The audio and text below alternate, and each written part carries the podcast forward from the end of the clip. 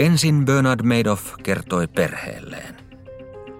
Se tapahtui keskiviikkona 10. joulukuuta vuonna 2008.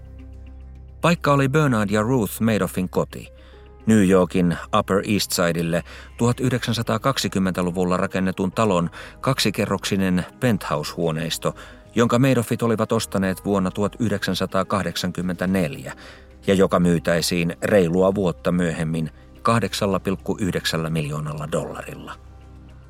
Tarkempi paikka oli Madoffin työhuone, jonka kitsisessä sisustuksessa oli suosittu viininpunaista nahkaa ja gobeliineja – Seuraavana päivänä Madoff pidätettiin.